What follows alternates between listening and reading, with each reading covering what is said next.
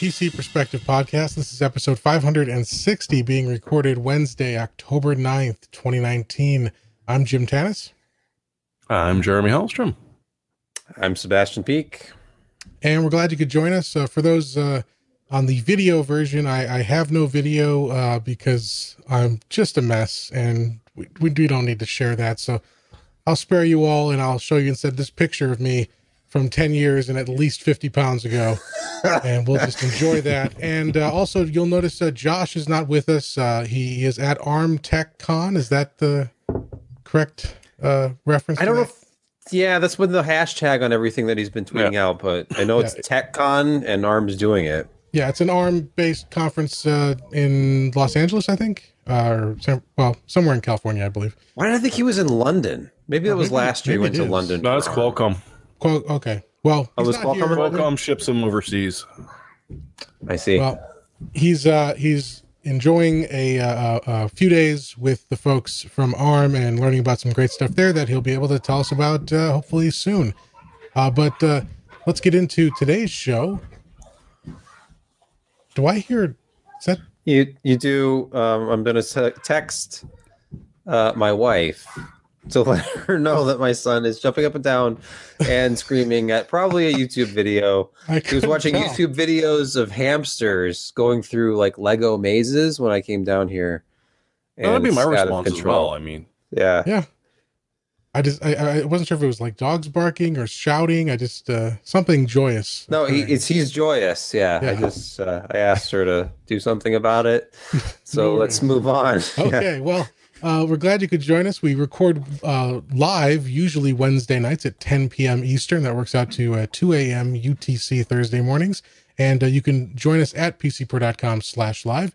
And if you want to know when we go live, you can head over to pcper.com slash subscribe uh, to be uh, notified, uh, you know, about an hour or so before our live events. We don't use it for anything else, just to, to give you a heads up when I remember, of course, as Mere PPC in our Discord chat would would scold me about. I sometimes forget, but I remember today. So so that's great. Uh, one more bit of housekeeping I wanted to bring up uh, just at the the top here. Uh, as you may know, we we do our podcast. We we distribute it uh, via video on YouTube and via audio uh, through uh, you know MP3 uh, RSS feeds that you can subscribe to in your your podcast app. But we also have an RSS video feed, and we've had that for a couple years now. But I was looking at the statistics for it. About half of one percent uh, of our total audience actually uses that, but because it's video and they're large files, it's several hundred dollars a month to host. So my question to you all is for those using it, are you actually using it and relying on it? Because I know sometimes you can subscribe to a podcast and kind of forget about it and it just kind of auto downloads every week. Because if, if you're if you're finding use in it and it's important to you, you know it's worth keeping. Uh, but if, if it's really not being used by you guys and you can instead get the video over at YouTube, um, it might be worth something uh, looking at something we can we can trim uh, to keep uh, costs manageable. Because uh, as we've said, this is not a very profitable operation, so we're we're trying to uh, keep things uh, in line here. So please uh, send us a, a tweet, or maybe I'll, I'll- might get a try to get like a straw poll up or something. I probably should have done that ahead of time, but uh, give us some feedback in the comments or an email or whatever. Let us know if, if you find that RSS video feed particularly useful and and uh, just so we know what you're using. But let's jump into the news this week.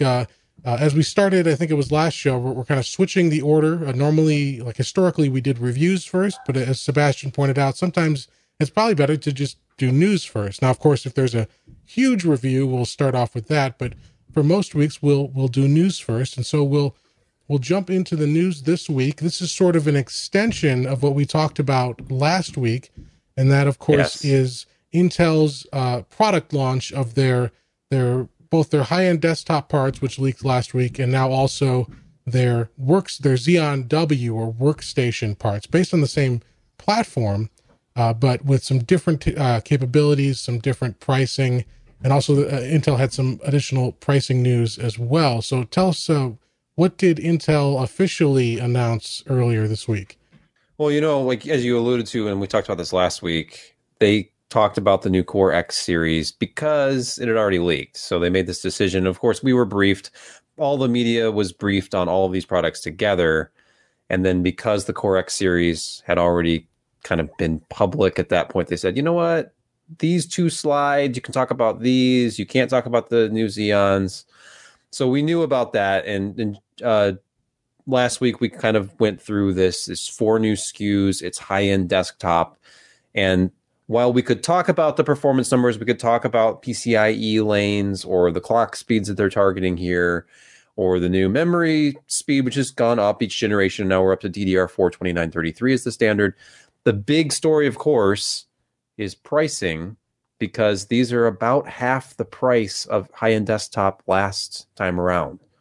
We're still on the same architecture at Skylake X, but uh, instead of 1899 99 uh, if you go on Amazon right now and try to buy the 99 is it the 9980 XE I think is the current product yeah. name for 18 core 36 thread monster. It's almost 2 grand. And the pricing here and that we don't know retail pricing. This is uh, it's US dollar 1k this is like 1k tray price. So if you were to order a thousand units $979 so somewhere around a thousand bucks and the initial price of that previous Extreme Edition, I think, was over 2000 when it launched, the actual suggested pricing on it. So we're talking a, a cut by 50% across the board with processors starting at 590 for a 10 core 20 or 10 core 20 thread part, which I don't know. I feel like this instantly changes the conversation about coming up with a like a workstation for the creative or just the enthusiasts, which is what they're they're aiming at. Like they're marketing X series now at like enthusiasts and creators, and they're marketing the new W2200 series to the the professionals and the workstation environment. But uh, that is obviously a different product segment. It's a different price segment.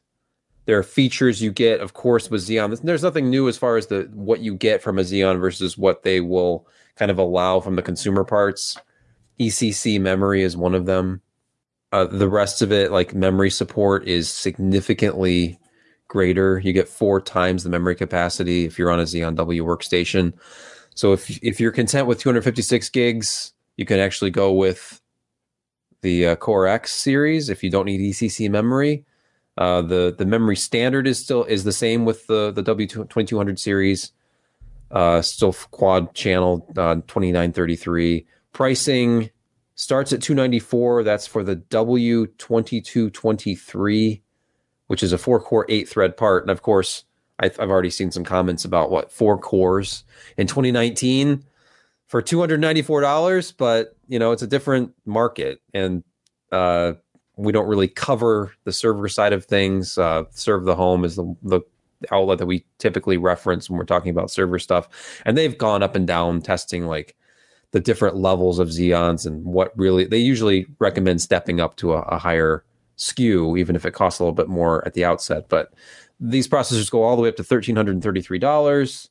That's for the Xeon W29 or 2295, I should say, which has a single core turbo of actually 4.6 gigahertz, which is a turbo max of 4.8. I don't think they've ever gone this high. Am I wrong has there ever been a Xeon with even a single core turbo of approaching five gigahertz before?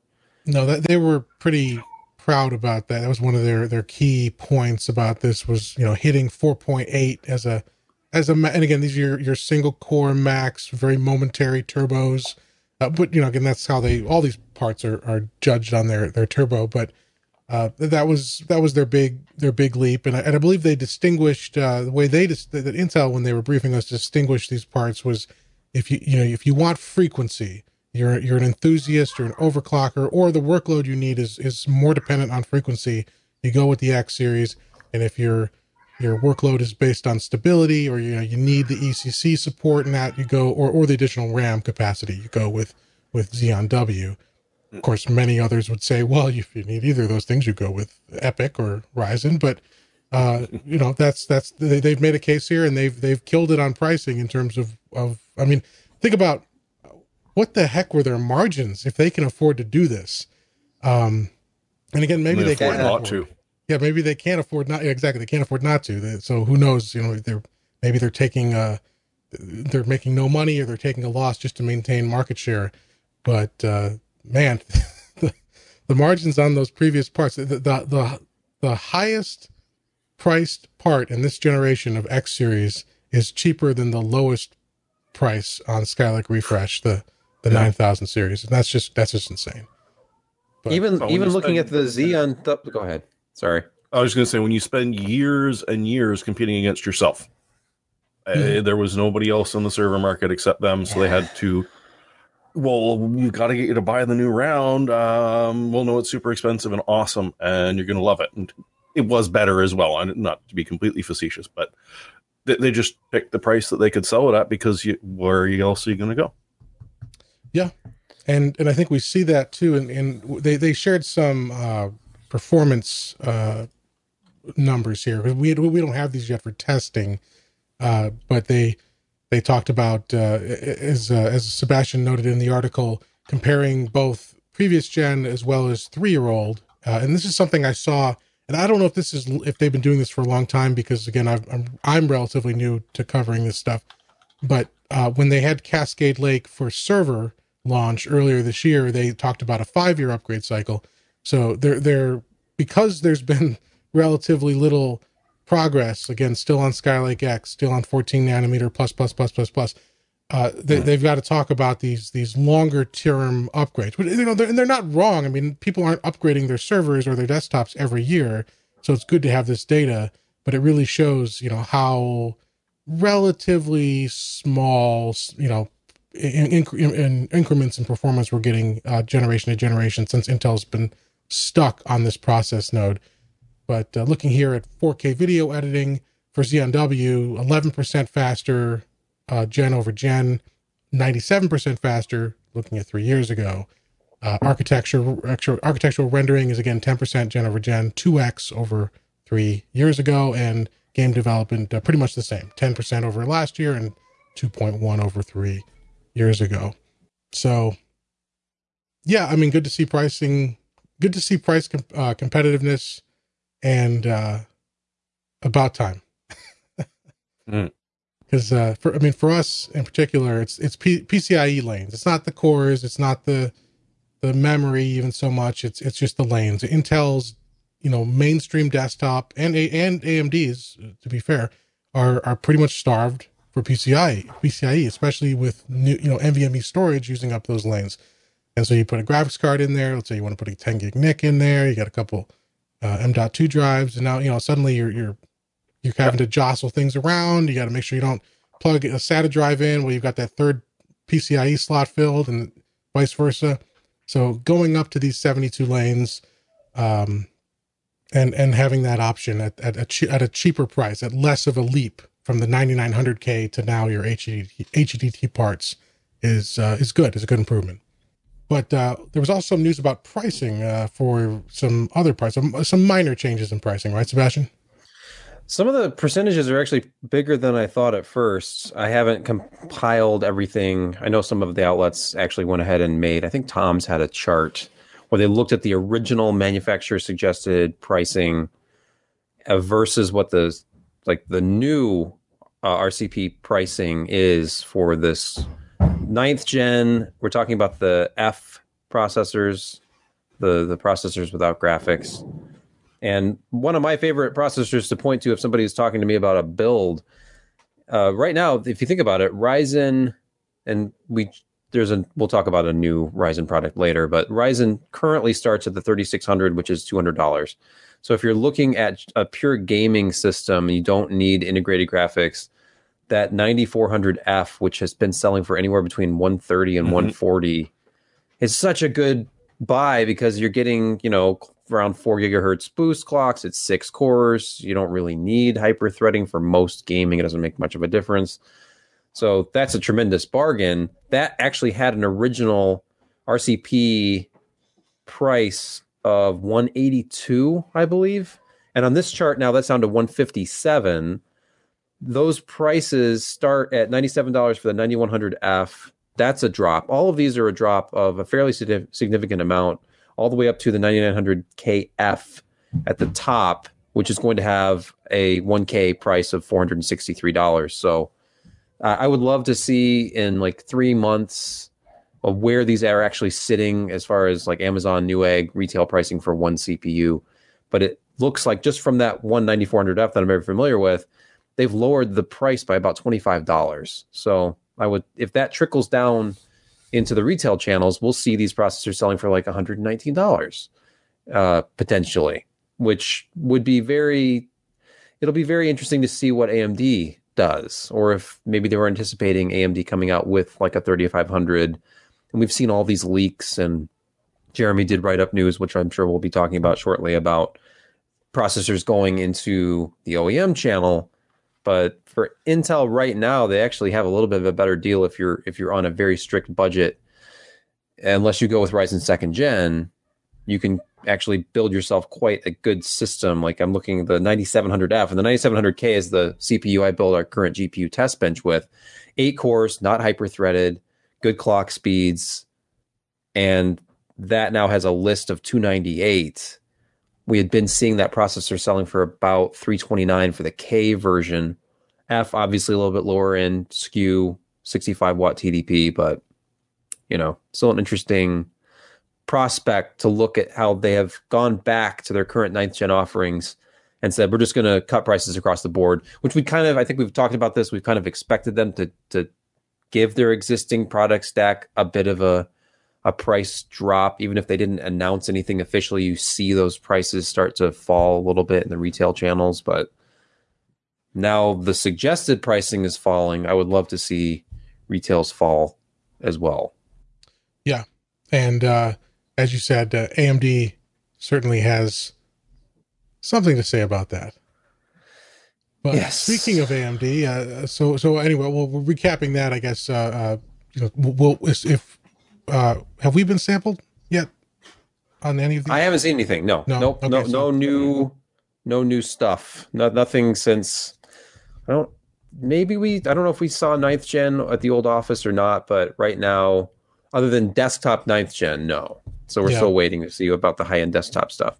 So we'll see as, as this stuff kind of uh, finally gets into the market. We'll see if Intel sends us stuff, and if not, we'll we'll see if we have to go out and just get get some uh, and and uh, and take a look and see see how their claims uh, at this new price point uh, compare to uh, both, of course, Ryzen second gen Threadripper, which is still in the market, and this upcoming third gen Threadripper, which is going to be the real the real key to all this. Seeing where AMD brings the the specs and pricing for for that. But uh, speaking of AMD, we've got some announcements from them. Uh, obviously, we know that the uh, Navi product line, the Navi generation, launched in July with the 5700 and 5700 XT. And uh, now it's time to bring it to more of a mainstream price category, I guess. Uh, and that's uh, what AMD did with the announcement this week of the RX 50, 55, I'm sorry, Radeon RX 5500 and 5500M, the mobile variant of that. And uh, Sebastian, you wrote this up for us. Tell us uh, what AMD's yep. bringing with this. Well, we were this is another one of those things that was actually right around the same time as Intel was briefing us on new processors. AMD came calling with news to share with the media. We got to ask questions about this new RX 5500 series that was coming out, and it's a simultaneous launch of both a desktop and a laptop part. Now, I, I would say that this definitely, this announcement definitely favors like system integrators, OEMs, specifically laptop makers, though there will be desktop RX 5500 parts available um, though they did clarify for us that they're not providing a reference design. So this nice render that we use to lead off as a featured image for the article is just that. There's no actual uh, nano looking version of this card, unfortunately. But what we're talking about here is their mainstream push. This is a 1080p gaming card. And the specs are not staggering. We're talking about a 22 compute unit GPU for that's the, both the mobile and the desktop variants of this. The the big difference between the mobile and the desktop, two things. One, clock speeds, of course, and that's something that is a bit configurable. Like OEMs, if if they're building a bigger laptop or have a better thermal solution, they could clock the GPU up higher. But the desktop nominally has much higher clock speeds. Desktop can also go up to eight gigabytes of GDDR6, while the laptop will be capped at four gigabytes of GDDR6, at least for now. And the clock speeds that were announced were a game clock of 1717 megahertz for the desktop variant and 1448 for the mobile variant and a boost clock of up to 1845 for the desktop and up to 1645 for laptop. Uh, otherwise, these are these are Navi. They are seven nanometer. They, uh, I mean, I don't know why it's that important for something like this, but they are PCI Express 4.0 devices. Uh, one of the things that was a little confusing, I think, when they made the announcement and that we had to get it clarified, even though the desktop variant is available with up to eight gigabytes of GDDR6, and the the base configuration is four gigs of 128 bit GDDR6. They're actually still using 128 bit when you move up to eight gigabytes. So they're using greater memory density to get up to eight gigs without increasing the uh, interface. You would have thought they'd go to like 256 for another like a higher end variant of this, but their their argument is that since they're targeting 1080p gaming, they don't really need the extra bandwidth from the memory. We will we will see. Uh, obviously, we have no real numbers on this. They they they showed us that compared to GCN Graphics Core Next, and their charts were actually referencing an RX 480, not a 580. Uh, was about a 1.6x performance per watt increase they say 1.7x performance per area. Of course, that that's dropping from a 14 nanometer RX 480 down to a 7 nanometer for the RX 5500. We're dealing with a smaller, much smaller die, 158 millimeters squared. The old RX 480 was 221 millimeters squared. Uh, I won't even get into some of the weirdness that uh, people on Twitter were talking about afterwards with uh, the actual system that they used to measure the performance per watt, which made no sense. And I'll just I'll just briefly say like this this is uh, I wouldn't say it's necessarily petty. It's just interesting. AMD, who is rightfully very proud of their current desktop uh, CPU lineup, especially with Ryzen 3000, the Zen 2 core is is phenomenal. It's it's very close to Intel in single core performance, single threaded performance, and obviously is just killing it as far as multi threaded. And yet, AMD, when they release these numbers, if you look at the actual system that they use, they were using like a uh, 5000 series extreme edition intel processor like an older system and yeah kind of didn't really a, make any sense it was like a 5960x you know so it has one yeah on like a gener yeah. on a version of windows that was like three updates out of out of date and it was like they had data from the 480 and they they couldn't yeah. produce it for some reason so they just brought the data forward and compared it to uh, yeah, it was it was interesting. It was bizarre. But, and, and uh, trust me, the temptation is always there. I really wish I could just say, you know, PC Perspective has been reviewing graphics cards for like 20 years now. I could just go back and, you know, I could test a new graphics card on Windows Vista against this old one. Obviously, you can't do that. I can't even go back and test freaking Windows 10 results from more than six or seven months ago because the mm-hmm. builds. Mm-hmm are significantly different and there are certain features you can't even enable unless you have a, a, certain build number or higher when i started it's only been like 11 months 10 months and i was on windows 10 1803 that is ancient history. You can't be on 1803 you got to be at least 1809 and now it's 1903 and of course the next one is around the corner. I'll be forced yep. to upgrade.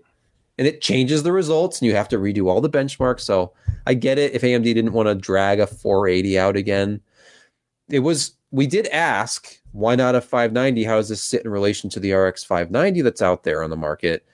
And each time a member of the media would ask a performance question basically it was the same kind of canned you know we're really targeting 1080 performance with this launch and we know we're really excited about the performance of this at 1080p in gaming so uh, the results we will they remain to be seen. If this ends up coming out and it doesn't quite match a 590, but it hits a certain price point, consumes less power, I have a feeling that we're going to see a lot of these 5500s in notebooks. One has already been announced in MSI, and then probably a lot of them in like your mainstream gaming desktop PCs as that entry level 1080p, like solid 1080p gaming card to go against the 1650 from NVIDIA, which is I think is what they were targeting with this launch specifically.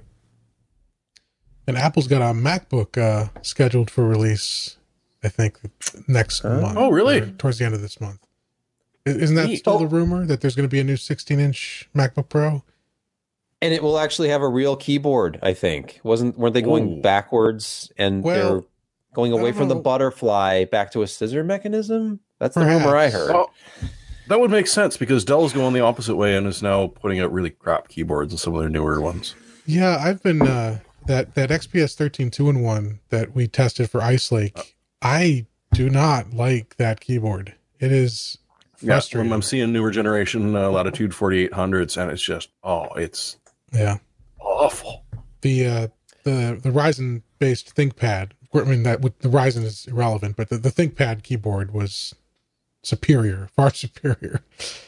But uh, well, all right. Well, uh, uh, sticking with AMD news, we've got some more announcements. Uh, as we alluded to earlier, some uh, we we saw some teases about this, and we weren't sure were these going to be, uh, you know, retail parts or OEM parts. But it looks like AMD is out with some additional Ryzen SKUs, uh, heading exclusively to the OEMs. Uh, tell us about this, Jeremy. Uh, it's it's nothing new. So if anyone is screaming and yelling, "How dare they even start thinking about doing this?" Like we've seen this before. So can it? Uh, but the, the the Ryzen 9 3900 is the more interesting of the two, in that it's got almost the exact same specs as the 3900X, except it's running a little bit slower. Um, though the base of 3.1 gigahertz and a boost of 4.3, so you lose a little bit of frequency, but it's got a TDP of 65 watts, which is just amazing for anyone looking at a low power system or a small form factor system. That that would just be amazing because otherwise you're looking at either 95 watts or 125. Or is it 140? Uh, for what? Uh, Uh, some of the higher end, yeah. Some of the lowers are 95, and I think the others are either 125 or 140. I don't think it's 140, but Yeah, so 125. So that's a huge difference in the amount of power this thing is sucking in and the amount of heat it's producing. So, you know, on the one side, there are a lot of modders that would love to get their hands on this thing, but at the same time, it's great for OEM builds, uh, which, you know, generally don't have the greatest cooling going around and are stressing towards a smaller form factor. So, I expect we're going to see this uh, in the, the Dells and Lenovo's of the world uh, coming up on the next generation refresh. The Ryzen 5 3500X, on the other hand, is not just OEM only, it's Chinese OEM only. We, we probably won't even be seeing it for sale at all over here. Uh, at even on you know some of the the systems unless you're willing to go over there and get one shipped to you. Same thing. It's got a 65 watt TDP and it drops down a little bit in the frequencies. So you got six single threaded cores and they can run between 3.6 to 4.1 gigahertz. So definitely something for the, the value conscious uh, person who's looking for a processor that's really not going to add much price to the system, but at the same time is going to do just about anything you want it to at that price point. I bet you Blizzard can get all of those that they want. if we can get political for a minute. Ah, um, and Yeah, that's so it. We're banned. Uh, yeah, well, Yeah. thankfully we don't, uh, we don't have We any don't rate. uh, financial obligations Ah, to, true. the, uh, to, to Winnie the Pooh. But, um, Until Tencent DDoS is us. yeah, well, that's, Or I mean, uh, um, Yeah, Tencent. Yeah. Um, but uh, and that's and, you know get, getting into the OEMs uh, with Ryzen. I mean, it's it's this continued push because AMD was so absent at any level of performance uh, prior to Ryzen. You go into the Best Buy and you you look at all the systems, and yeah, there were some AMD powered systems, and they were usually the the the very very low priced, very low performance systems, and and all the all the fancy stuff, all the powerful stuff was Intel, and and now seeing more and more we're seeing we're seeing them get more and more server options. We're seeing them in more and more laptops. And now seeing more and more of this OEM pre-built desktop stuff uh, is is great. Getting more choice in the market. Uh, so uh, be on the lookout for that. If you're looking for a pre-built you know way to get uh, a pretty good amount of cores and threads at a Yeah. low TDP and uh, and then tear it apart to get the processor and build yourself something new. Yeah, I or mean, uh, or eBay it at that point. Yeah, send it send it to your favorite modder. But uh, sticking continuing with AMD, I got a lot of AMD news this week. Uh, uh, we had some uh, some benchmarks over at um, it was Phoronix, yeah, Phoronix. Uh, they put uh, the EPYC 7642 against uh, the Xeon Platinum 8280. And let me see if I can pull these up here. Oh, load. There we go. And so, you know, this is, if you, if you know for Phoronix, uh, very detailed Linux focused testing. Um, and I was looking through these charts earlier, and I think, you know, the results are pretty much the same as we've seen everywhere else, uh, where uh, EPYC either wins outright or where it doesn't win, you have to then look at that price tag where it's half or less of the Intel part, Mhm. and and you know make the call that way. So you know there are yeah there are some some situations where where it uh, where it it uh, it loses or I'm sorry where it, where it does lose to Intel. I'm looking for one of the charts here. Uh, But- you won't find many. Yeah, there's not many. There were a couple, but again, that price to performance, uh, pretty Is obnoxious. Yeah, Like yeah. if you could find a 7642, uh, I think the last time I saw them, they were 53, 5400 bucks. So call it between 5000 to $6,000. The Platinum 8280, which is similar on the face of it, if not necessarily on the inside, it will cost you more than $10,000 for one. A lot of the benchmarks, they were actually using paired 8280s and they were still getting spanked. Yep. And we saw that uh, as well with uh, ServeTheHome's uh, Geekbench comparison. Mhm. That was- that was the that was the seventy. That was the higher end EPYC. Um, was it seventy seven forty two?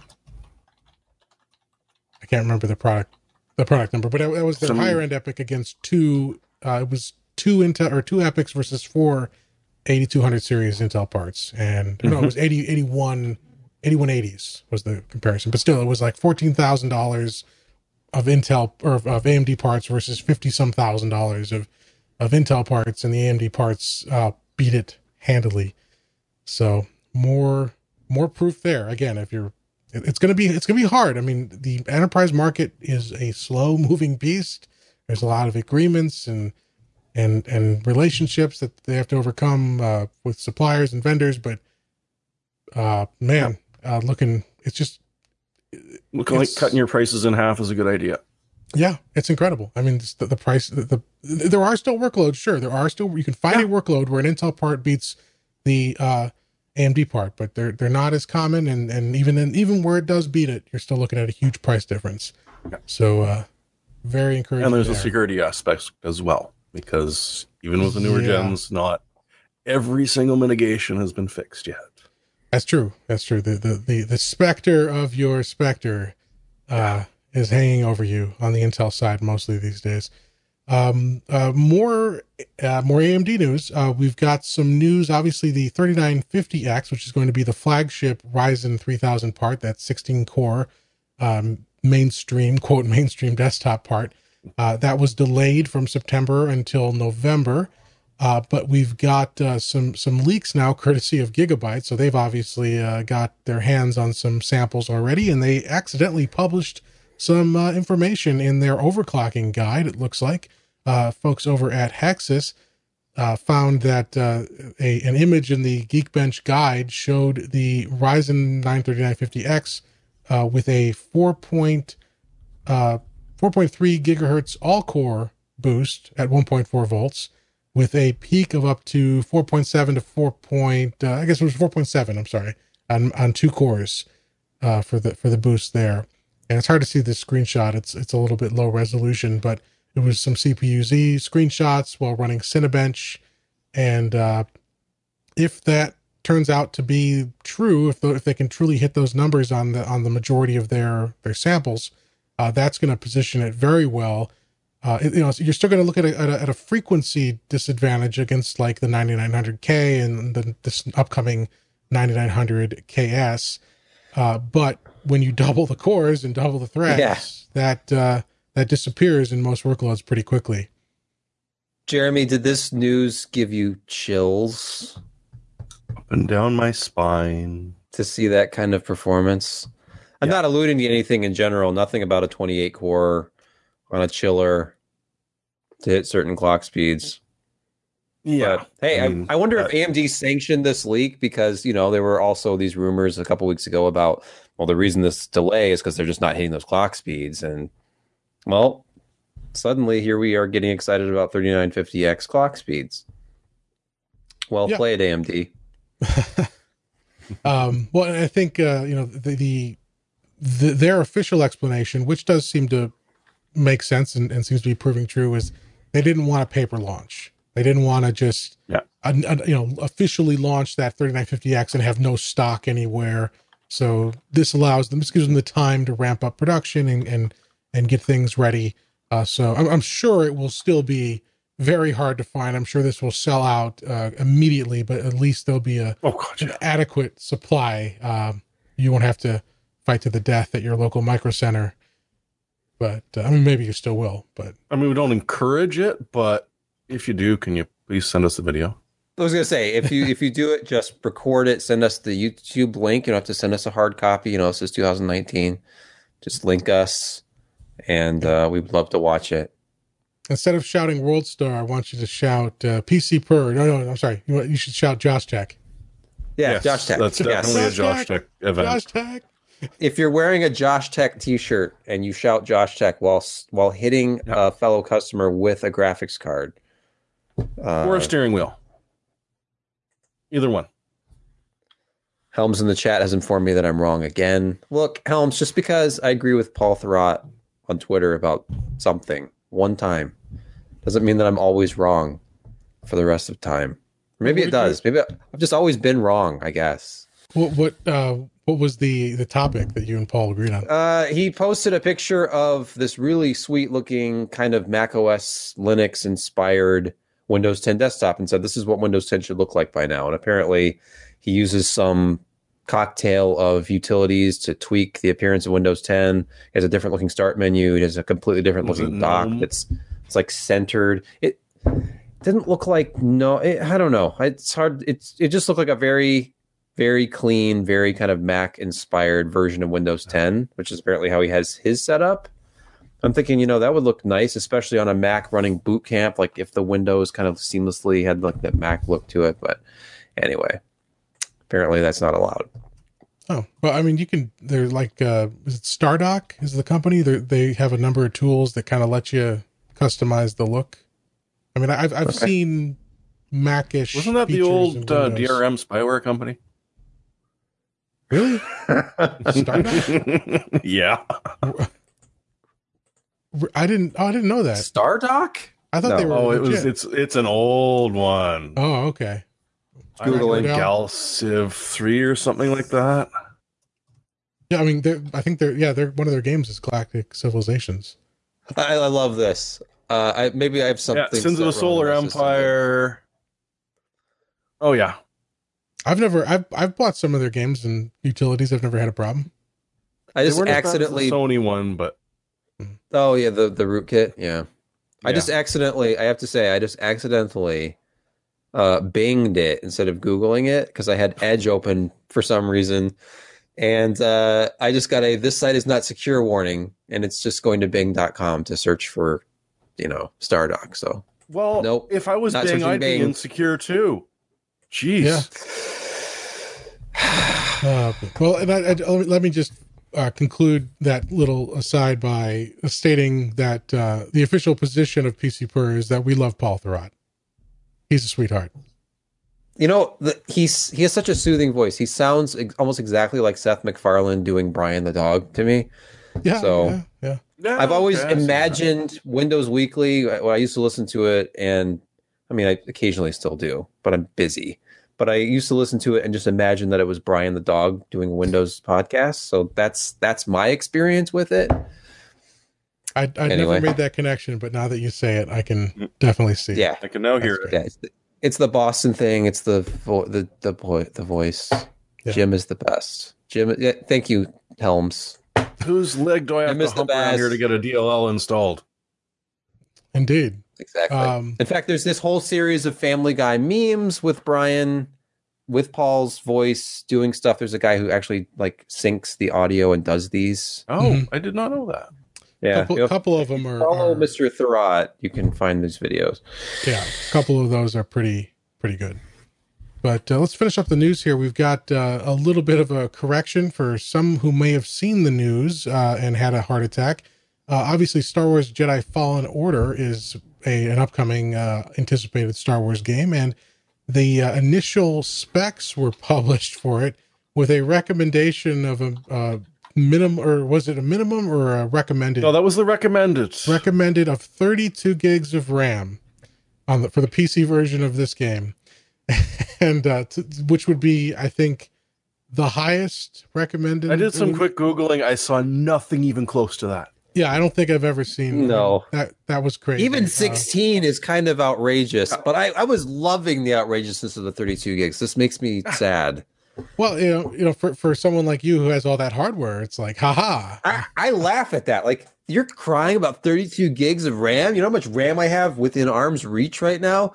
And then I realized that I've become that entitled uh, hardware reviewer who just expects like memory to be coming in every day on the FedEx truck. But yeah, 32 is outrageous. You know, you get our cases. It's- Yep. But they they they uh they corrected it. It is apparently 16, as Sebastian says. It was only 16 gigs of RAM for the recommended 16 specs. is still pretty. Think about all the laptop, you know, gamers who only have eight. You know, it's going to be like. sorry if it's soldered off. in. Yeah, Well, I mean, sorry, the- sorry if it's soldered in. You got to use Thunderbolt three RAM now. Oh man. Uh, the uh, the recommended GPUs are a GTX 1070 or an RX Vega 56, so that's that's fairly high as well. So you're Yeah. looking at some of these older laptops. Uh, I mean, anyone who's going to have a laptop with a GPU at or above that is probably going to have the option. Like they may have, they may not have taken advantage of it at at purchase, but may have the option to get to that 16 gigs. But uh, you know, Well, I mean, if you're rocking the minimum, it's like a GTX 650 or an HD 7750 and 8 gigs. So that you can find a laptop capable of. yeah. And we'll Maybe see somewhere how- in between there. I mean, it remains to be seen how minimum the minimum is. You know, well, that that, that uh, Yeah, that's can you- objective experience. Can you run this on a 32-bit operating system? That's going to be the ultimate test because you know that can't even address more than four gigs of total memory, including the the GPU, right? Yeah. Uh, I'm going to guess not. guess uh, yeah, Well, it's going to rely. I- I just wanted this- So Oh, that's going to take up like eight gigs on its own. yeah, So- Mhm. and I mean that's come on. why that's why it's 16 gigs. They did some internal testing. They said, okay, if we just you know give them the game on a DVD, then it would actually run just fine on eight gigs. But because of Origin in the background, plus Windows 10, uh, you know, Cortana alone is probably taking up about a gigabyte of your memory. That's an exaggeration. Uh, if you have any Chrome tabs open at all in the background, there's another two or three gigs gone. Oh, so you should your system should have 32 gigs of RAM so that you can scrape 16 for the game. Exactly. So I- is I'm pretty we're- far. PC Perspective's official stance on uh, this new game, Star Wars Jedi Fallen Order, is that you need 32 gigabytes of RAM if you're running Windows 10. If you're running Windows 7, I'd say you need that if you're going to run Excel on Windows 10, let alone a game. well, you And then Red Dead Redemption didn't want to be outdone. Well, that's So that's true. RDR2, Yeah. 150 gigs local install, Wow. Well, what what was GTA? not 5? counting. That was close to 100. it was Uh, like 80. it was close to 100. Yeah. Yeah. Battlefield after that giant HDR, th- or not HDR, but high textures Yeah. up to 70 or 80. But 150. Well, go out and get yourself uh, one of those like one terabyte QLC drives for 100 and Oh, yeah. something bucks, and there you go. You can have five Red Dead installs going for your mods, which actually Yeah, probably and- limit because they want to make money off microtransactions. Yes. you know, we we sound we sound old, Jim, because think about it. Like it wasn't that long ago that a 270 megabyte hard drive was kind of a big deal to have in your PC. Mhm. And now we're complaining because a game takes 150 gigabytes. You know, why don't you have 20 terabytes of storage in your computer? Why not? It's available. In fact, Yeah. you could buy two 10 terabyte drives right now and raid them which I don't know why you'd ever want to do that, but do a do a RAID O. because you can. RAID zero, and then have a 20 terabyte boot drive.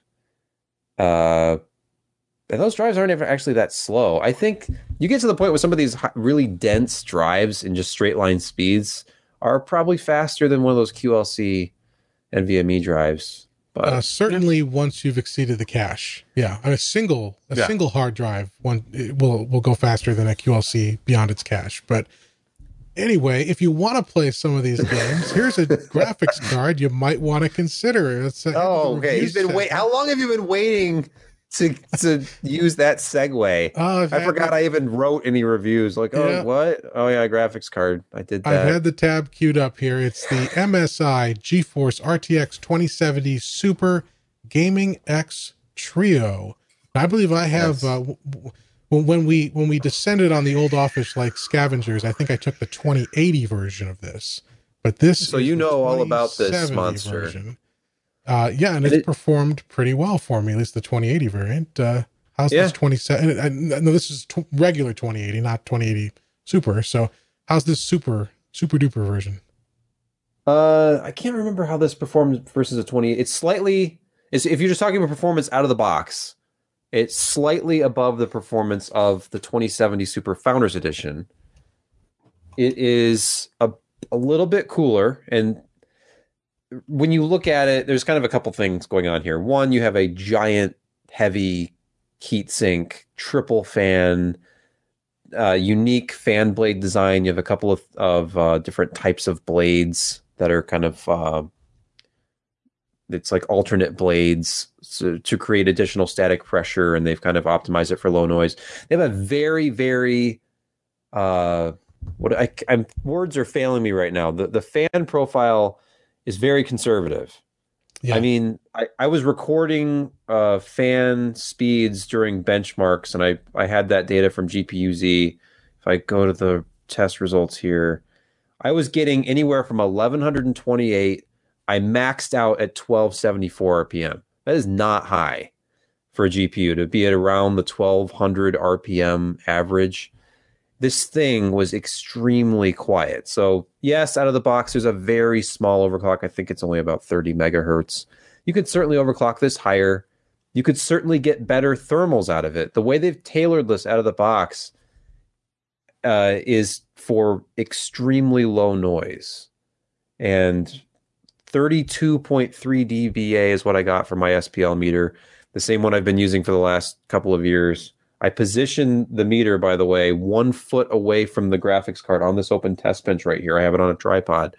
So directly facing all three fans from 12 inches away, it was still only giving me 32.3 dBA.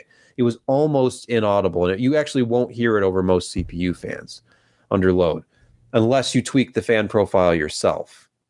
So just for that alone, it's ultra quiet performance and within one degree of a Founders Edition under the same loads, I thought was tremendous.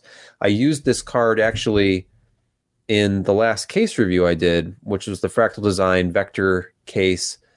And it has a passive, like a zero RPM idle, but the way the heatsink is designed, air flows through it quite well just from case fans. I saw a reduction of about 10 degrees in the case. This on the test bench, it was idling at like 38C, and then it was down in the low 30s inside the case. So uh, I I was very impressed with this overall. I mean, the only issue I have with it is the price, but I kind of understand the price. It's seventy dollars more than the base four ninety nine price, the theoretical price of a twenty seventy Founders Edition, the Super Founders Edition. Which you know, if you can find that on Nvidia.com, when I was looking, it was still out of stock.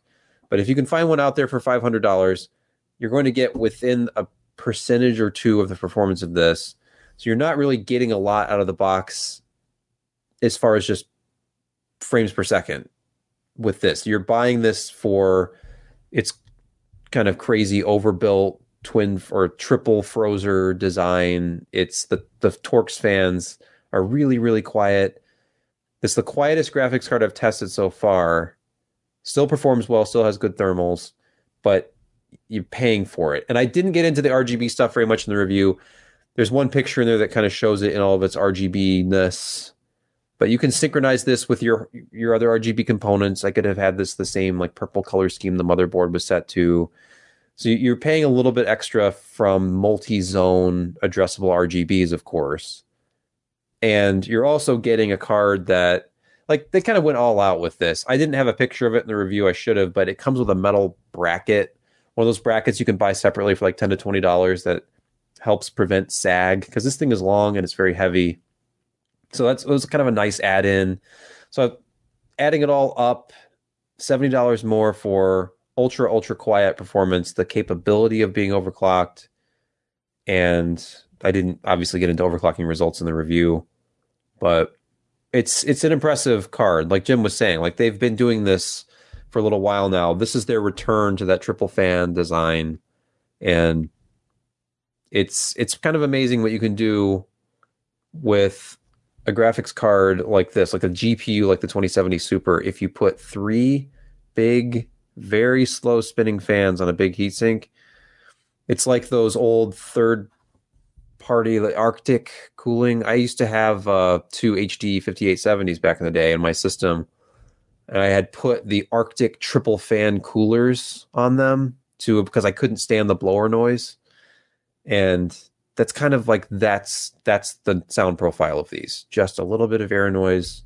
and it's kind of fantastic. But 570 is the asking price. Still gave it the gold award. I probably would have gotten editor's choice if it was like 529 you were getting all of this but i think they've made a fairly good case for the additional price. I don't know if you guys find that you know if if the value is there or not but I couldn't find it for less than like 570 on the market. So one thing I'll, I'll point out, assuming that this is the exact same dimensions as the uh, 2080 I have, which it appears to be, it's 328 millimeters long.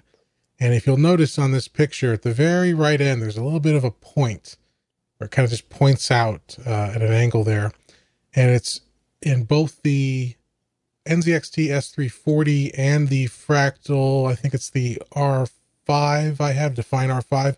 If you have a all-in-one like a 240 or 280 mil, uh, millimeter radiator cooler for your uh, your CPU and you mount it in the front, which is where I typically mount mine in cases like those, it's too long, and that little point just sticks in and just hits the radiator and it just doesn't allow it to seat properly. So your mm. options are it's just plastic. It's not you know, uh, you could you could just file get a file out.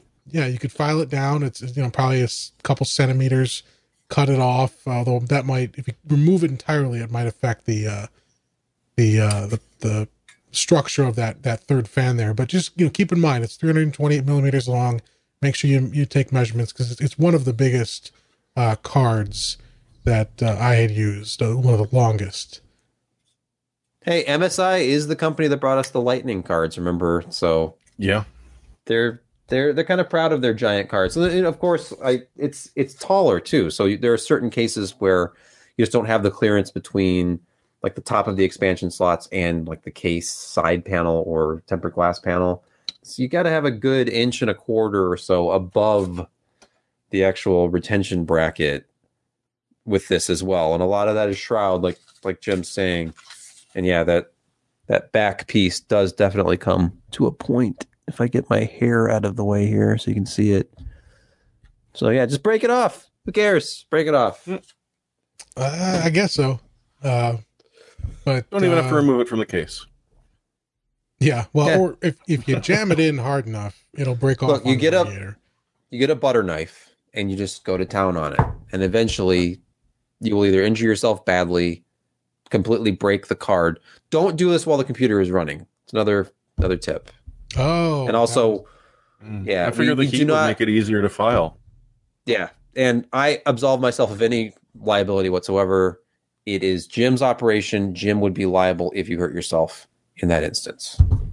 And today, kids, we're going to talk about what judgment proof means. but uh, anyway, let's let's finish up with the second uh, uh, review here. It's another one from Sebastian. It's a uh, a Thunderbolt three dock from StarTech. Obviously, StarTech is uh, known. You know, they're, they're they've got a product for everything. It seems, and yeah. generally on the cheaper end of the the pricing spectrum. And and this one is is their dual 4K 60 power. Is that the official name? No, I, I added that. That's my like power word for the title.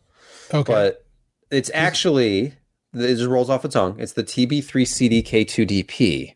oh, And this is actually the, the the full name of this product, if I can find it here, is the Thunderbolt 3 dock with USB-C laptop compatibility. So I actually found it easier to go by the part number than that entire huge name. So I used the part number quite a bit in the review, but here's what's interesting about it. And Jim, I'll have to, you know, I'll, we'll bounce some ideas off of you here as far as like, okay, look at the value proposition of this. You're a Mac user. Imagine uh, you have a MacBook Pro. Uh, by the way, I never even asked you what became of that MacBook Pro. We'll get into that in the after show, but you have a MacBook Pro or some other like small laptop like this one here that primarily just has USB Type C. Now, this is an exceptional thin and light for one very special reason. It actually has a USB Type A port on it, which you may or may not be able to see right now. That is, this is like a unicorn, a, a 2019 thin and light laptop with a USB Type A port on it. But the other side is just two Type C's and that's it. You have to use one of them for charging. So, I mean, you get a laptop like this, you get a MacBook that has literally like two USB Type C's on the side, and that's it. And a dock becomes more than just a, a convenience; it becomes a necessity because then you you actually have real I/O again. And I, I joked at some point in this review, I'm like, you know, someday I will tell my grandchildren stories, and they will roll their eyes because Grandpa's at it again about the days when I had a laptop computer that had a full sized HDMI on the side of it, and it's like, what are you, what are you talking about? Everything's wireless now. But anyway, uh, this one instead of HDMI, and there's plenty of docks out there, like like that the the Elgato Mini dock that we we kind of played around with here has like a display port and HDMI, and that can do two simultaneous if you're using Thunderbolt. This is both a USB C dock and a Thunderbolt dock. If you plug it into a Thunderbolt capable laptop like the one that I'm using, this is the one I used to test it. It pops up with a dialog, asks you if you want to allow this Thunderbolt device, and then it's like ultra performance mode is enabled, where it will absolutely simultaneously output two 4K 60 DisplayPort uh, feeds, so you can have dual monitor setup, and it has very good transfer speeds. I tested um, just like I don't have any Thunderbolt drives specifically. I have like Gen 2 USB 3.1 stuff, 10 gigabit per second stuff. The transfer speeds were very close to what I would get just natively plugging into the side of the laptop. I mean, we're talking the difference between 950 megabytes per second and 930 with the same drive. So there seems to be a bit of overhead. I, I know it's there's overhead. It's kind of cool though, actually. StarTech, Huh. their specifications get really, really like granular and they have every different chip. I was I, I had to send it back, so I didn't want to tear it apart because it looked like the bottom, which is like a nice rubber material to keep it from sliding around. That was kind of glued on, and I have to peel that back to get to the screws. But they they have a list of all the chips that are in it. It's got a Titan Ridge chipset, that's the Thunderbolt, Cypress CCG5C, a Realtek RTL 8153, and it goes through all of it, like what the C Media chip is for audio. So it gives you dual display port out up to 60 hertz if you're on Thunderbolt. Absolutely not if you are on USB C. At that point, the only way to get dual monitor, I think, would be two 1920 by uh, 1200 max or one 30 hertz 4K monitor. So it, to get the most out of this is Thunderbolt 3. But Jim, what I started to ask earlier, the, the list price of this is 337.99, which is high. And I look at like Mac like OWC sells a similar dock for two ninety nine. The actual street price, if you go to Amazon and their like official Amazon page, two forty three. So now it's Okay. right in the middle of those two to three hundred dollar Thunderbolt three docks. I felt like pricing was good. Like it seems like a lot of money, but if you actually go out and look at Thunderbolt three with dual 60 hertz output capability and similar connectivity to this that's it's not a bad price i think it it it makes that owc dock look kind of expensive in comparison obviously the list price of the startech is higher than the the OWC dock, but I mean, just for Mac users alone, looking around at something to expand a MacBook or one of like a Mac Mini or something like this is not a Yeah. bad deal. No, I mean that's that that the pricing. I mean, I don't want to say it's um it's good because all this stuff is way too expensive, but it's it's in line with its competitors. Uh, the uh, I think the for this one having that USB C and and Thunderbolt three option is is something I re- I don't think I've seen that before. There's USB They say docks and there's Thunderbolt Yeah. docks. Right. That was the the I won't say the gimmick, but their their spiel about this, their actual pull quote is for the first time. So they're saying this is a first. There's a plug and play Thunderbolt 3 docking station that intelligently adapts to your Thunderbolt 3 or USB C laptop. So it has like its own in, internal mode that it goes into depending on what it's connected to. So that is a little bit unusual. There, there are Thunderbolt 3 solutions out there that are not USB C compatible for sure, and then vice versa. So Yeah, and I haven't tested a Thunderbolt 3 dock pretty much this year, but tested a lot of them, Thunderbolt 3 and prior generations. And I don't, think I ever saw one that was both. So that that's that is a good feature. Um, you know, I'd probably I think uh and again I haven't looked at the pricing in a while. CalDigit has a dock that is really good, really solid at about 199, I think. And it can do dual 4K 60 and I don't recall exactly the port selection on like USB and stuff, but it uh you know, it, it, I reviewed it a couple years ago and it was it was good. So the, there's options out there. The, the key with these Yeah. are um not all of them are reliable. Uh a lot of companies, especially in their first gen products, uh like there were just quirks where it would disconnect a, a port or not charge or, or whatever and and so uh as long as you know you it seemed like you had a good experience with this and your and your usage of it so you know that's a, that's a good sign but uh yeah the, the pricing seems right on at, at its street price of about 240 Yeah. Yeah. And that's where I thought, so just looking around, that $200 mark seems to be kind of the baseline for stuff like this. And, you know, they, they, they have very good support from what I've been able to tell. I've never actually had to use StarTech support for anything. I've bought their stuff before. I was actually looking around on their website just to see, do they still sell like internal PC speakers and stuff anymore? And they don't. They, they you could buy a, a socket A heatsink and cooler for your Thunderbird, you know, Athlon 1200 brand new today, but you cannot buy a PC speaker. Unfortunately, they had some of the really, really old legacy stuff is is finally gone, and they're moving in this direction. Like a lot of the more modern accessories like this. But Wouldn't just a 82 inch tweeter work? How dare you? It doesn't have the bass. Look, if you're playing Well- internal PC speaker games, you want that full-bodied PC speaker sound. Uh, yeah, you can put yes. a beeper on the board, but that's obnoxious. And you you want at least, I would say, a two to three inch driver in there.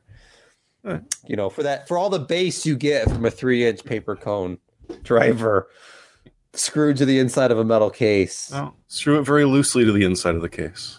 Yeah, then you get that like trunk rattle effect. Yes. Pretend it's just because of the heavy Bass case. rattle. okay. All right. Well, so uh, you know that's if you're if you're looking for something like this, and I'm not because to answer Sebastian's initial question, I still don't have any Macs working at the moment. Uh, Really? they, the MacBook Pro 15 is still not working. they, they they took it in, they looked at it, uh, they said that it was because it was out of warranty by about a month, and they said, well, I can't authorize it, but we could send it to our depot and see what they say. And I didn't want to give it up. I, I wasn't ready, so I just I said never mind. I mean, why, why would you give up a dead MacBook? I mean, why would you? Well, I, I still I still had data on there that I was trying to recover Oh, I target see. disk mode Okay. and yeah, so I just I I came home and and haven't had a chance to look at any other options yet. So I'm still I've just been uh I'm sorry to laugh at your plight, but you know, No, it isn't. well, you know, funny. it's funny. It's not I- funny. I, it, this has forced me to go all Windows with my media stuff. I use Windows as like my day to day, but I always did all the video editing on on Final Cut, and I've been doing Premiere the last couple weeks and got the hang of it, and and it's it's working. So um Hey, And uh, and yes, uh, North Ranger in the uh, Discord chat, uh, as Yep. was, has been recommended to me by many people. I need to contact Louis Rossman, the uh, the amazing rep- New York City based uh, repair guy who regularly shames Apple. And uh, Yes. and I, I probably Uh, he, he does something to Apple that starts with an S, uh, but it, Uh-huh. sh. But yes, but uh, I will. I probably will do that. I just haven't uh, ahead of time. I'm, I'm I'm gonna give Apple another chance to fix it, but I, when I have time to deal with it and see if they'll do it for free. And if they won't, then I'll go talk to Louis and see if he can. Uh, Yeah. he can. Uh, I can send it to him or something. But uh, yeah.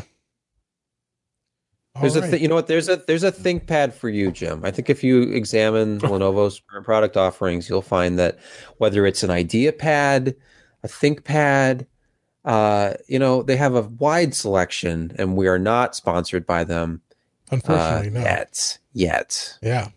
if But, you're watching uh, Lenovo. The T490S. Uh, you know what, you guys, you knocked it out of the park. With the T490S. I got to write that review up.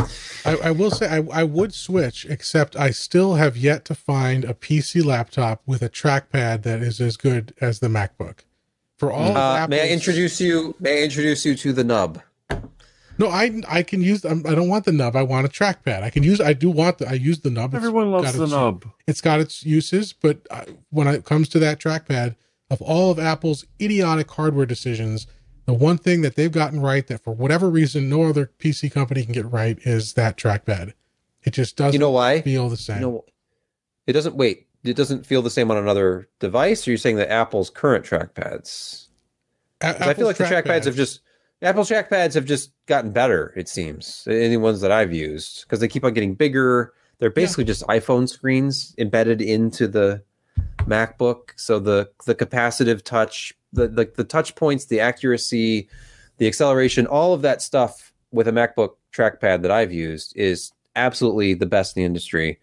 It's when you get into their obsession with making the keyboard as unreliable and shitty as possible that then I kind of I just can't go down the MacBook road because I can't stand the idea of I push down on like the H key one day and it doesn't come back up and then like then the E key stops working and just I don't want to deal with that. Plus it's just too it's too integrated now. And of course this is another one of those like you know, I'm just showing my age here, but I I can't I can't stand the idea that if if the logic board has an issue, that's the CPU, that's the memory, that's like 90% of the cost right there. Uh, well, then- aside, aside from the memory, o- and and that again is only on select computers. Any modern PC laptop is going to be the same. It's, it's an all it's all an SoC on one board, uh, generally soldered. I mean, Yeah, I mean, for the thin and light stuff, yes. I mean, the- I'm- when you I'm go to the more- lower power DDR3, like LPDDR3 stuff, like it, or yeah, I mean, it. You have to go to a gaming laptop to get this like actual SODIMMs, and I get that. That's not an option with any Mac laptop. Even if you buy like a desktop replacement style MacBook Pro 15 inch, you're still getting soldered memory. You're still Yep. getting their their proprietary connector for a PCI Express storage solution. Yeah. So you can't just put your own M.2 drive in there. So no, I mean, yeah, don't get me wrong. Like the options are vastly superior on the the PC side. It's it's just I. And, and that's if this doesn't go well and I end up having to pay a lot of money for this MacBook or, or I'm asked to pay a lot of money, I may just give it up entirely. Because But that 16 inch, once you see that shiny new 16 inch MacBook Pro, Jim, you're going to start to feel those feelings again. And I don't know. I just, I guess I don't get up for Apple products quite the same way without Steve on the stage, uh, you know, convincing me that I need it. The reality distortion field has been broken. yeah, they really they never should have gotten rid of Scott Forstall because That's true. I mean- he was the heir apparent. He would have been out there just selling it. now now the difference was you're you're just as captivated by Scott, but you, you were scared to death. Like he scared the crap out of you. Like oh my god, I better give him my wallet. I'm terrified of this man. very big eyes. Like he Mhm. would open them so wide when he was talking, like he was Yeah. looking into the back of your soul. Speaking of being terrified, uh, I know you guys talked last week about it, but Panos Panay, Microsoft's Surface uh, leader and keynote giver, Mhm. He is he gives me the willies. I mean, it just his style is very um, I don't know. I don't know how to describe it, but the, like the, the, the way the, the way he will pause and focus on words and slow his speech and then stare at you in the audience, and it's like, okay, you're really passionate about this stuff, but it's an experience. Ballmer-esque. If you haven't watched the Panos uh, keynote, go look it up because it's crazy. But all right, let's jump into the picks of the week. Uh, Sebastian, do you have one? Did, did I see you add no, one there? I didn't. I didn't. Okay. I didn't come up with one. I could grab something stupid, but I, will spare everybody. Well, All right. as is tradition. Um, yeah. Well, hey, we'll see what I come up with. All right, so I'll start. Uh, this is less of a specific product you can buy, but something cool I saw that you could recreate if you were so inclined. And this was something posted over at the Star Trek subreddit, and it's a custom Star Trek keyboard. Uh, so you see, you've got uh, you know 10 forward on the space bar. The enga- enter key is engage, shift is shields. Um, looks like it would be your Windows keys, like a Deep Space Nine thing. The Alt keys, the Federation symbol uh, Vulcan Vulcan uh, salute on the uh, control key there. Where's the log button? Yeah. yeah, How can it not have a log button? there you go. There's a couple things like "make it so" is missing, but uh, the the uh, the guy who posted this, he said that the way he got this done was he used a uh, a site called if I can, oops, didn't mean to zoom in there.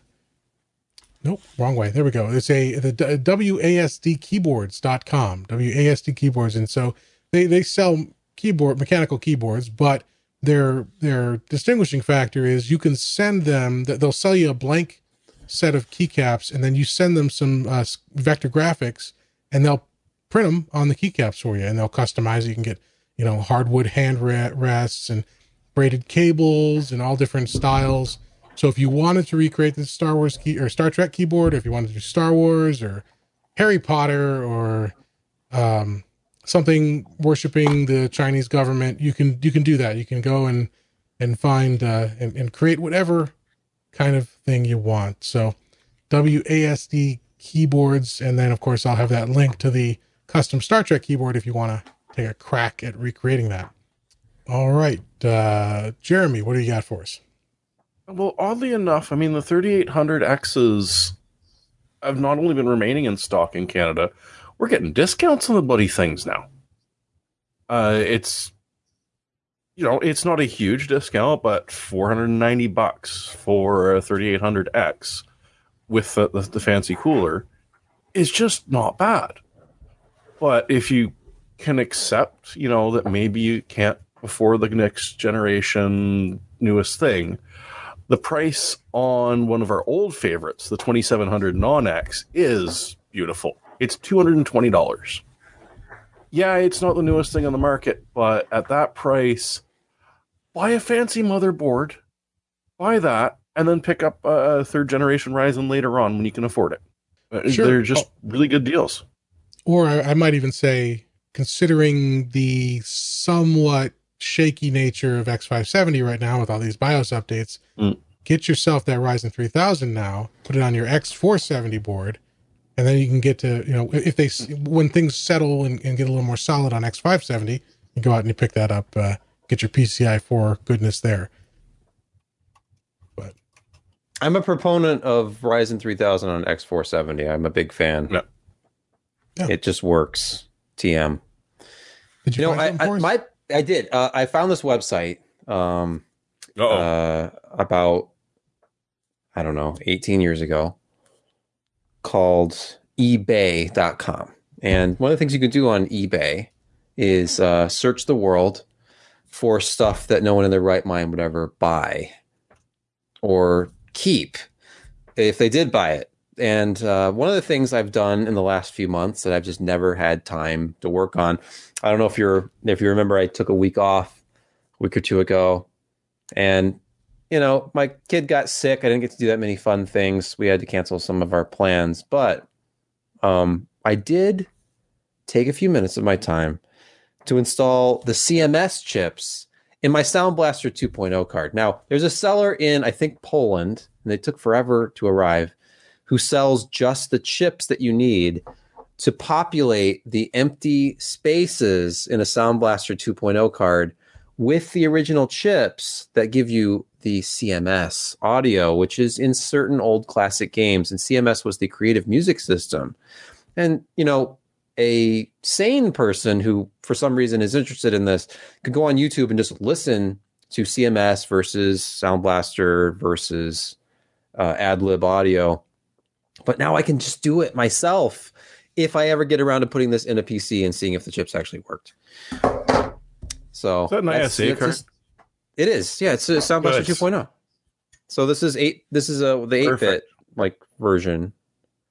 It's not the Sound Blaster 16.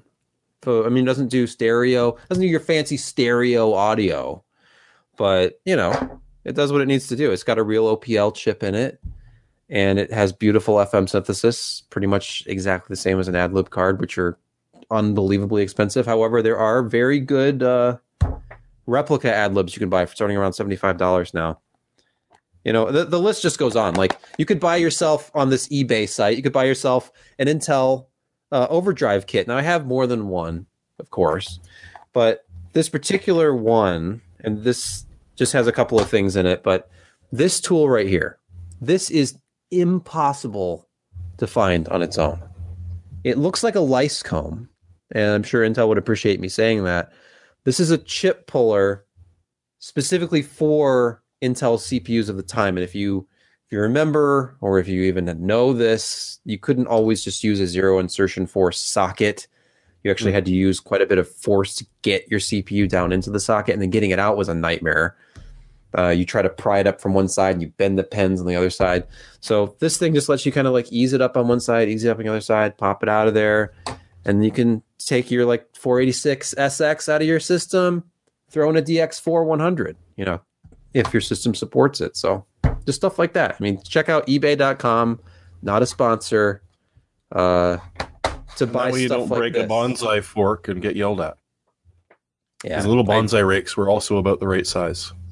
I will admit, though it will probably ruin any credibility I may actually have left, that I've used a flathead screwdriver before to pull yeah. chips. So, I mean, I kind of put it in and twisted it slightly to get the chip to rise, and I did bend the pins on the other side of it. So, What a shell! sorry. Shameless. All right. Well, Intel Intel did not provide the CPU removal kit. I had to buy it myself on eBay. uh, actually, related to that, I, I think I heard Intel's removing a bunch of old BIOS and support drivers. Uh, they may have actually actually already happened, but like from from that era, there was a bunch of stuff still archived on their website that was removed recently or is about to be removed. So uh, if I can find a reference to that, I'll put a link in the show notes. And then if you've got That's that old bad. stuff, go and archive it. Uh, I'm sure it is, or I would hope it is available elsewhere. That all this stuff has been mirrored at some point, but um, you know, Maybe it's still on their FTP systems. and it's just not on their site anymore. It saddens me when companies do this. Like uh, HP finally took the, down all the Compaq stuff that people have been linking to in forums forever. mhm. so now it's like, oh yeah, you need the SoftPaq number 6847.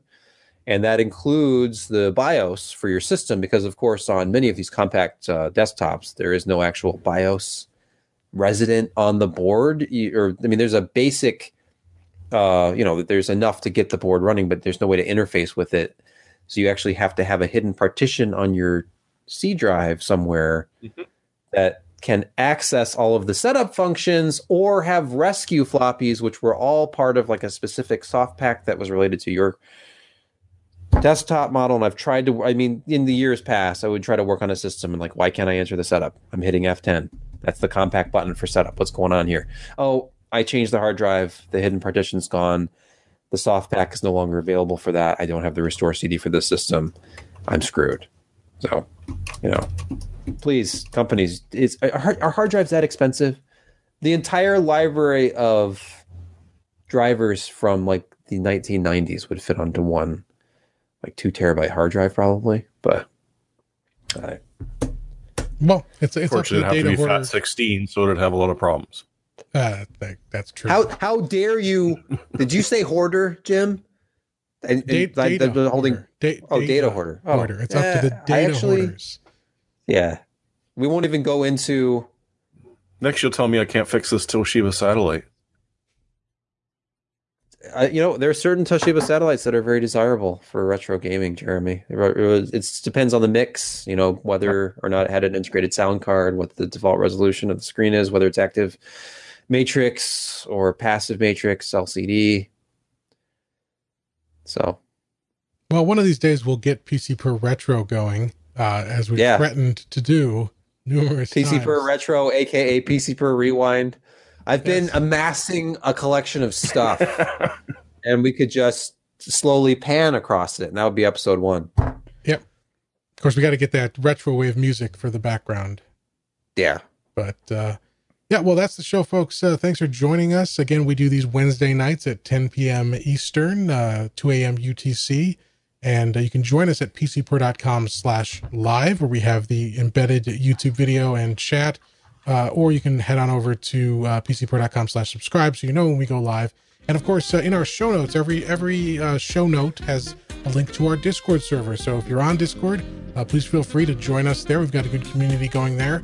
Uh, I'm learning how to use it, how to set up channels and uh, and uh, certain features. So so come on over and watch me struggle. It'll be fun. But we're so glad you could join us. Thanks everyone. Have a great week, and we'll see you next time.